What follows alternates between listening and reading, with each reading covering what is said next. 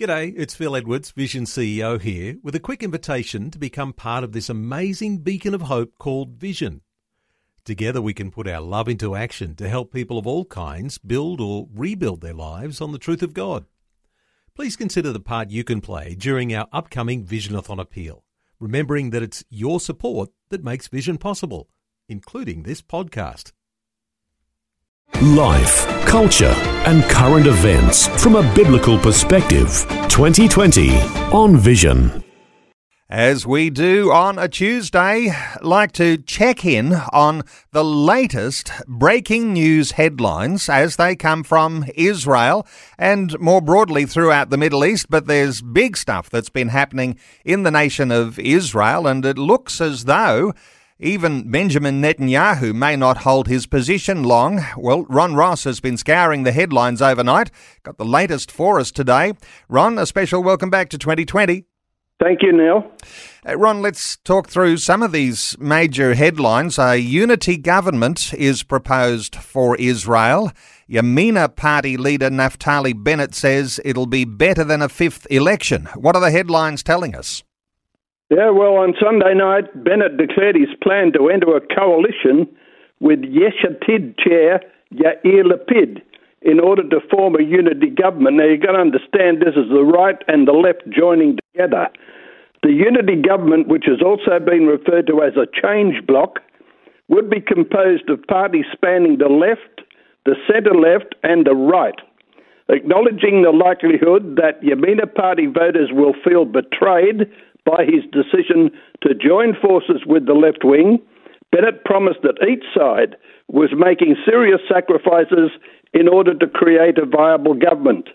He said partnering with the left would not cause the government to drag its feet at a time when a military operation will be needed, adding that each side has veto power over a number of hot button issues.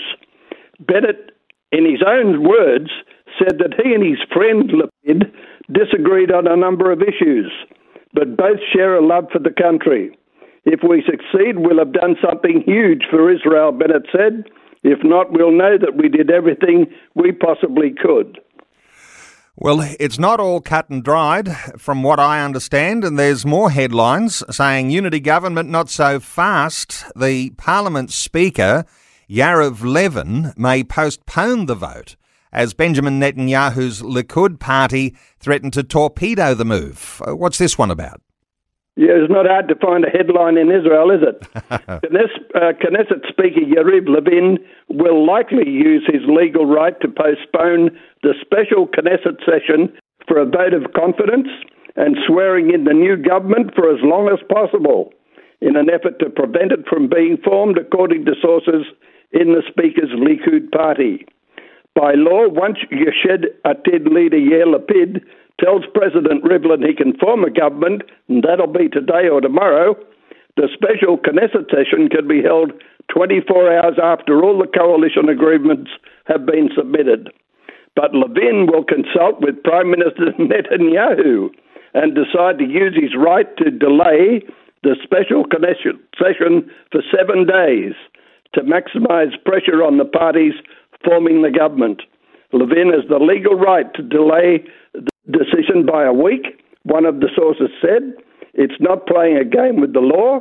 It's understandable that we want to torpedo the formation of this government. Well, all this happening too, Ron, at a time when there is a ceasefire holding uh, between Palestinians and Israel. And uh, there's new reports that are out, and there are headlines around this issue saying Hamas coordinated the Gaza war with Iran and Hezbollah in joint military rooms. Uh, what are the stories telling us here?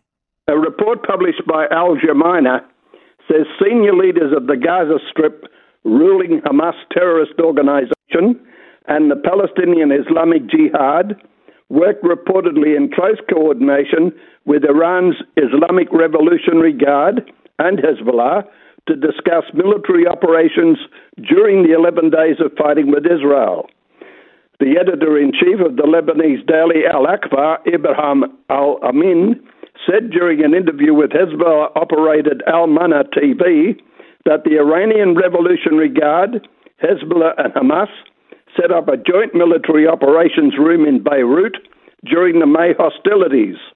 The channel's report said that El Amin claimed officers from Hezbollah, the Iranian Guard, and Hamas coordinated the military confrontation in Gaza. According to a May 27 an- analysis by the Meir Amit Intelligence and Terrorism Information Center, they discussed the fighting with the Hamas head Ismail Haniyeh. The Iranian uh, general praised the acts of resistance against the Zionists and emphasized Iran's support for the Palestinians in the light of the aggression and crimes of the Zionist enemy. Well, in some sense, uh, isn't it common sense that you might think uh, that the coordination of the attacks on Israel might be happening outside of Gaza? Given the idea that a war room might well have been a target there for the Israelis who were defending themselves. Hey, it's alarming. Another headline Gatestone Institute reports on the persecution of Christians uh, from April. What's this one about? Yes, in a video released on April 17, Muslims connected to the Islamic State in Sinai executed 62 year old Nabil Habashi Salama, a Christian. Salama appears on his knees in the video with three men holding rifles standing behind him. The one in the middle launches into a typical jihadi diatribe, all praise to Allah who ordered his slaves to fight and who assigned humiliation for the infidels, pointing contemptuously at the kneeling Christian. The words are a paraphrase of Quran 929, which commands Muslims to fight the people of the book. They are, of course, Christians and Jews, and it says until they pay the jizya, the monetary tribute. In a separate incident on April 3 in the streets of Minya, a Muslim man butchered a Christian woman and her toddler son with a machete, as if he were slaughtering chickens, said an eyewitness. And those incidents were both in Egypt. Meanwhile, in Nigeria on Sunday, April 25, Islamic herdsmen launched a lethal terror attack on a Baptist church. The Fulani herdsmen came to our village as the church service was on. Jacob Bala, a church member, said, They surrounded the church and started shooting. They came at about nine o'clock in the morning and they rode on motorcycles. They shot at us randomly and at anyone in sight.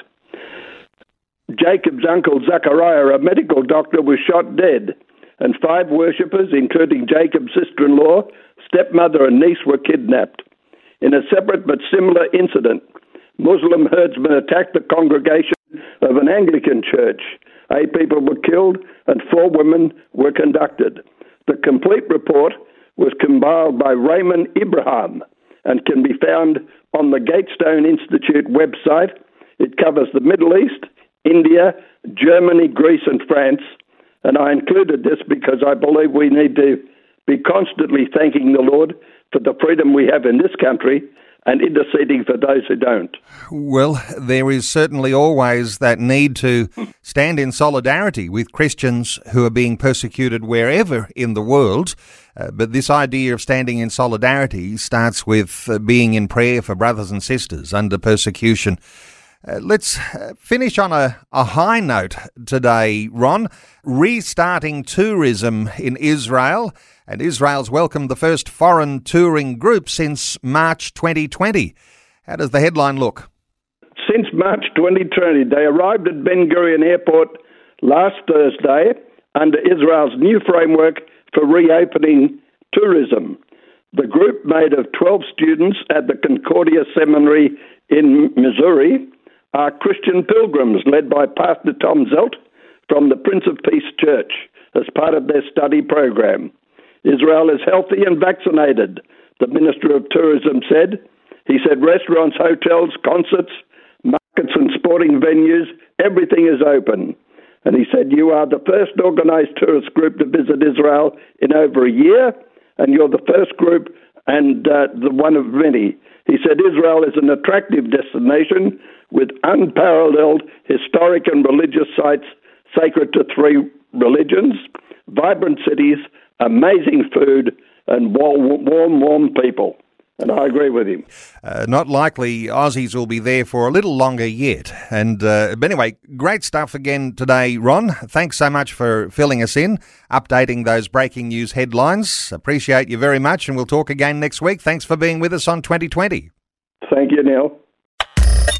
Thanks for taking time to listen to this audio on demand from Vision Christian Media. To find out more about us, go to vision.org.au.